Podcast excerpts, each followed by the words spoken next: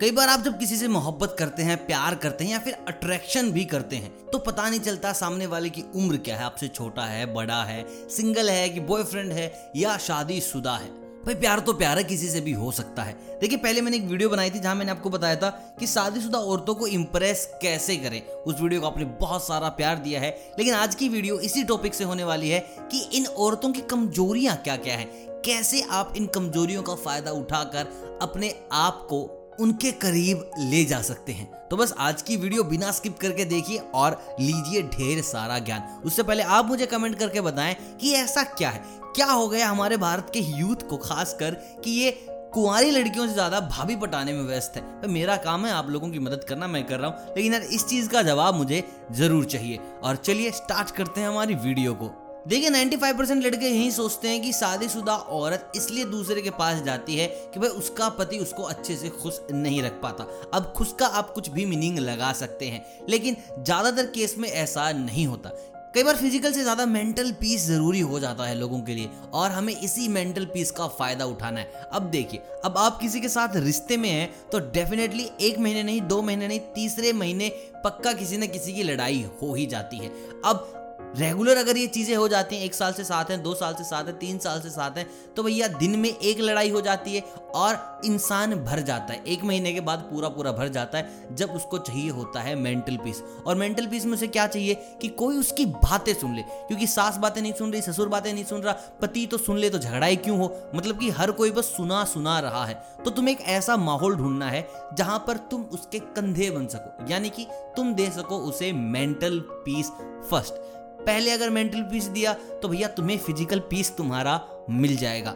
देखिए, शादीशुदा औरतें और कवारियों में थोड़ा फ़र्क है। वो बहुत ज़्यादा ना बोलती जाती हैं, बोलती जाती है, बोलती जाती है, बोलती जाती है। और शादीशुदा औरतें थोड़ा कम बोलती हैं और बिल्कुल सोच समझ कर बोलती हैं, क्योंकि उन्हें पता है कि बोले हुए की कितनी वैल्यू होती है और कितनी नहीं। तो उनको बातों में घुमाना थोड़ा मुश्किल हो सकता है, क्योंकि they are smarter than you लेकिन उनको आप थोड़ा इमोशनली घुमा सकते हो। वो कैसे कि भाई आपको डेफिनेटली पता होगा, सास ससुर की नहीं बनती होगी, या फिर पति की बनती होगी तो पति के भाई की कुछ ना कुछ अनबन होगी। मतलब कि परिवार में एक ना एक कैरेक्टर ऐसा पक्का होगा जो उस लड़की के अगेंस्ट होगा ही होगा और आपको उसी का फ़ायदा उठाना है। बस आपको जी भर के चुगलियाँ करनी है उस औरत की, उस पुरुष की, उस फैमिली के कैरेक्टर की, जिसकी नहीं बनती उस औरत के साथ। और फिर देखिए भाई, वो इमोशनली तुम्हारे साथ कितना अटैच हो जाएगी। उसे लगेगा कि यार साला ये आदमी है, ये मेरे दुख को समझता है। क्योंकि पति से वो बातें करती है तो वो भी नहीं समझता। सास ससुर से क्या ही बातें करेगी? और जब तुम ये बातें करोगी तो भाई वो तुम्हारी बातों में दिखाएगी इंटरेस्ट अगली चीज़ जो तुम्हें बहुत ज़्यादा याद रखनी है, भाई गली मोहल्ले के चक्कर नहीं लगाने, फिर से बता दूँ, बहुत सारी वीडियोज़ में बताया गली मोहल्ले के चक्कर लगाओगे, तुम फंस जाओगे, उस बेचारी को फंसाओगे, और सबसे बड़ी बात, भूल जाओ, तुम्हें कुछ मिलेगा। इसलिए वीक या फिर मैं कहूँ महीने में दो बार दैट्स ऑल टाइम बना लो कि अब मिलना है और उसके